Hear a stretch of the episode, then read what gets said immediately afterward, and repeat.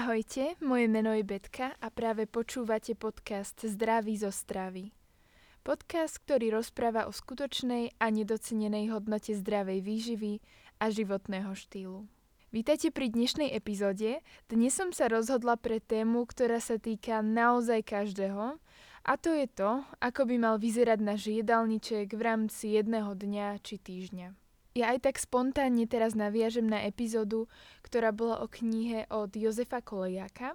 Určite si ju vypočujte, ak ste ju ešte nepočuli.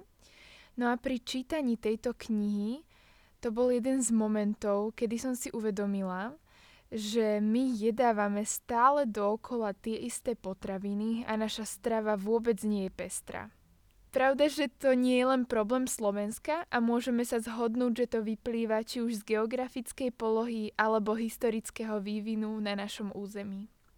Najmä na severe Slovenska bolo veľmi obmedzené množstvo plodín, ktoré sa tam dali vypestovať, aj preto sa museli najmä spoliehať na zdroj energie z tých živočišných potravín.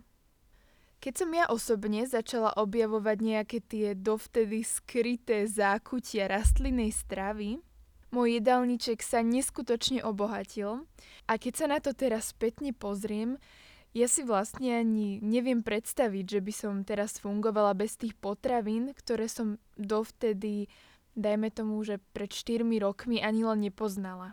O mnohých som len vtedy počula, ale keď som ich prvýkrát držala v ruke, popravde nevedela som, ako ich pripraviť. Spomínam si napríklad na také batáty, čiže sladké zemiaky, Tie patrili pre mňa skôr k tým málo známym potravinám. Nevedela som napríklad ani čo s avokádom. Mangovú príchuť som síce vyskúšala, ale krajanie manga bola teda pre mňa výzva. No a keď už som sa konečne dozvedela, čo je humus a chcela som si ho pripraviť, zistila som, že potrebujem tahiny.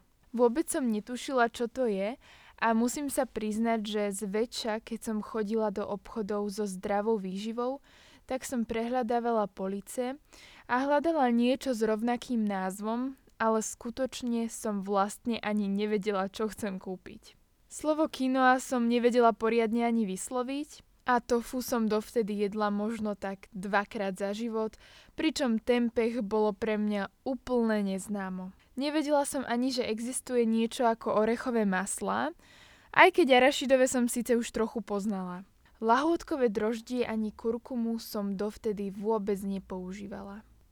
A toto je len zlomok veci, ktoré som ja začala používať pred tými 3-4 rokmi, ale je tu ešte tá väčšia časť potravín, ktorú som ani len neochutnala. Tie veci, ktoré som ešte neprebadala. Problém je ten, že síce niektoré z nich sa u nás dajú kúpiť, ale kvôli ich cene sa pre nás stávajú nie až tak dostupnými. No a ruku na srdce, niektoré tu na Slovensku ani nenájdeme.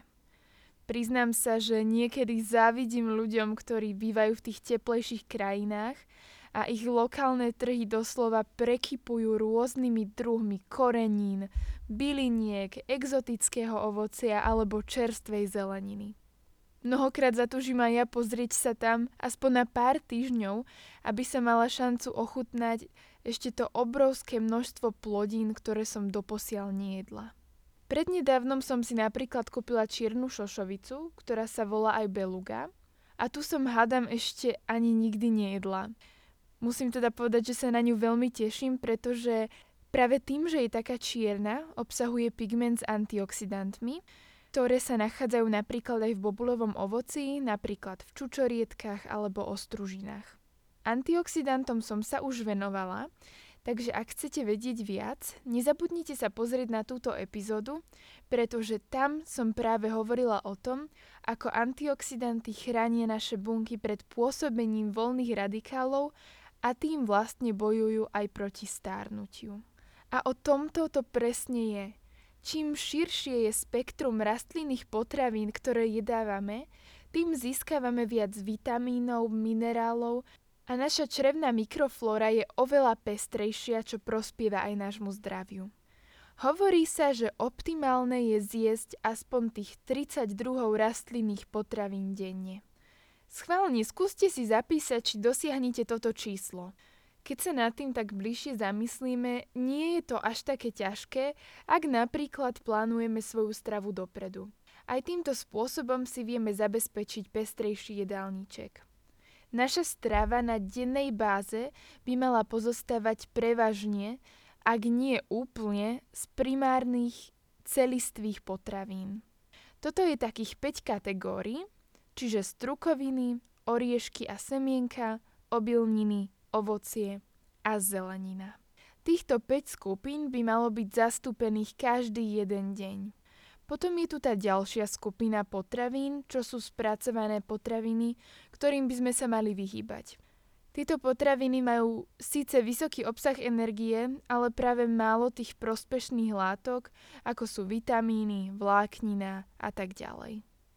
Musíme si uvedomiť, že my máme denne nejaký ten obmedzený počet kalórií, ktoré príjmame a problém je v tom, že ak si dám na raňajky tri horálky, teraz preháňam, tak sme si zabrali vlastne miesto tým dobrým kalóriám, ktoré by sme inak mohli prijať.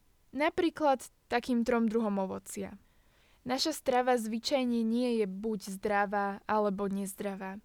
Pohybuje sa na nejakej škále, podľa toho, koľko prospešných alebo menej prospešných potravín zaradíme do nášho jedálnička. No a každé sústo, ktoré si dáme, buď bojuje s chorobami, alebo ich krmi. Tak toto by bolo všetko pre dnešnú epizódu, no a v tej ďalšej budeme pokračovať taktiež v tejto téme a tam už vám poviem o konkrétnych typoch alebo radách, ktoré nám pomôžu jesť pestrejšie.